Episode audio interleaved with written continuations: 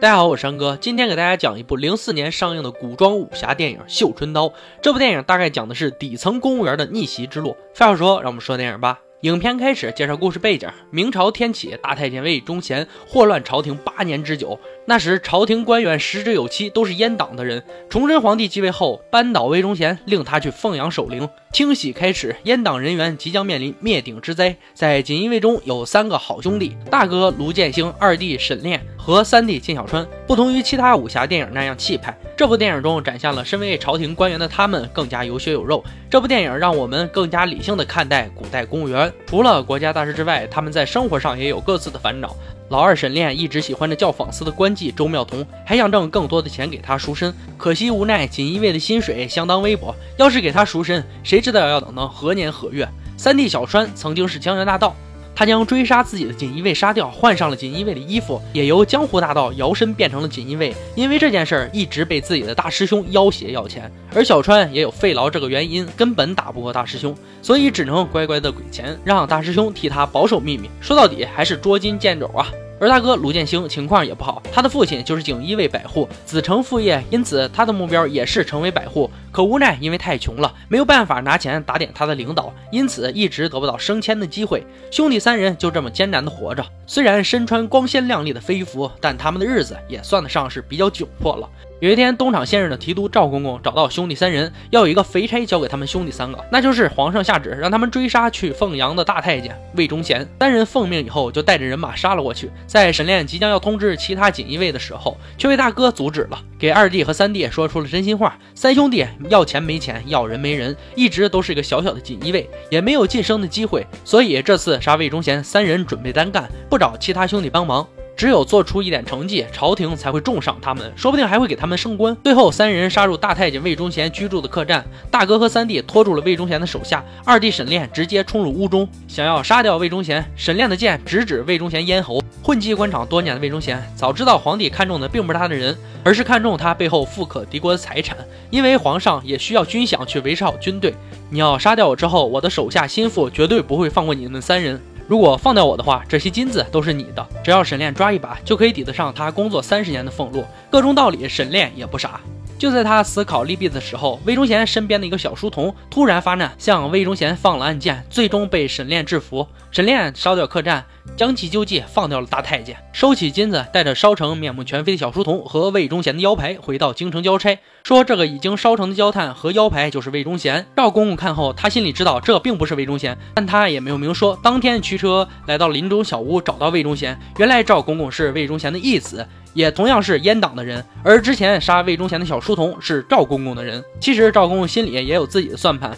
如果魏忠贤一天不死，那他的位置就一天坐得不安稳，说不定还会因为阉党被杀。这时赵公公掏出一个通关文牒，让魏忠贤逃出明朝。魏忠贤说他可以走，只要先杀掉沈炼兄弟3人，因为只有沈炼知道他现在还活着。所以赵公公为了自己的地位，马上就想出一个计策，他让兄弟3人的胖子首领带他们去一个朝廷官员家中，说要抓阉党。二弟沈炼原本知道这事有猫腻，不想让兄弟几人出头，但胖子却说抓到人的锦衣卫官升一级，面对这样的升官诱惑，大哥卢建兴怎能抵挡？大哥都上了，二弟和三弟也只能一起跟着上了。原本这个官员就是被诬陷的，所以他根本就不怕被锦衣卫带走。可突然有人在门外放暗箭，直接射中这名官员，当场死亡。这样不打也得打呀，而且这名官员家中高手众多，马上就要短兵相接了。门外的胖子却命令手下将门牢牢堵死，不让3兄弟跑出来。本以为天衣无缝的借刀杀人妙计，可无奈3兄弟武艺高强，外加主角光环护体，3兄弟不仅没有死，还活捉了官员的亲儿子。这件事之后，二弟沈炼似乎知道了有人在暗中整他们哥仨，所以沈炼找到胖子百户，用300两银票和刀迫使着胖子百户答应派遣他们3人去南京，而且还要将大哥卢建兴升为百户。胖子百户也只是嘴上答应，转头就把这事儿告诉了他的上司韩大人。晚上韩大人设宴招待锦衣卫，当场就将卢建兴升为百户。在卢建兴感激之时，却又被冷嘲热讽，说他花300两银子买官，这让老大卢建兴摸不着头脑，不知道怎么回事。韩大人还告诉他们，现在是京城用人之际，让他们留在京城为朝廷效力。卢建兴似乎觉得这事并不简单，韩大人怀疑他们三个放掉魏忠贤，并决定3天之后开棺验尸。晚上回到家，二弟沈炼也终于跪着告诉了兄弟俩事情真相，确实自己放掉了魏忠贤，他收了魏忠贤的黄金，想要帮着大哥升为百户，帮着三弟摆脱那个江湖大师兄的纠缠。沈炼还说可以抓他去衙门，不过大家毕竟是好兄弟，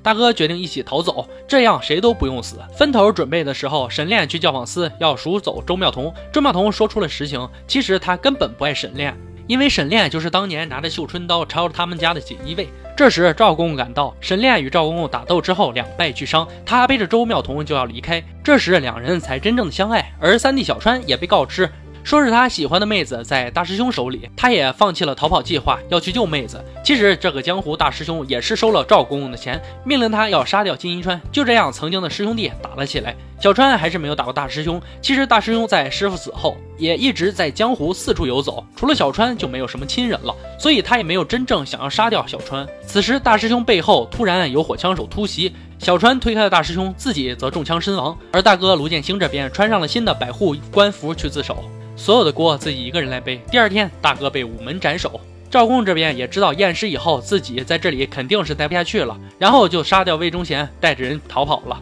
没想到在关外的时候被沈炼和江湖大师兄追上，经过一番打斗，赵公公被杀，电影到此结束。这部电影不同于我们看到的其他武侠影片，在官场与江湖打斗同时，告诉了这些人和我们普通人一样，也是会为钱发愁，更是证明了他们也是有血有肉的人。我是安哥，这里是安小言说电影，喜欢记得点赞转发评论哦。对了，别忘了关注我的微信公众号安小言说电影，里面有我更多的视频解说。今天就说到这吧，我们明天见。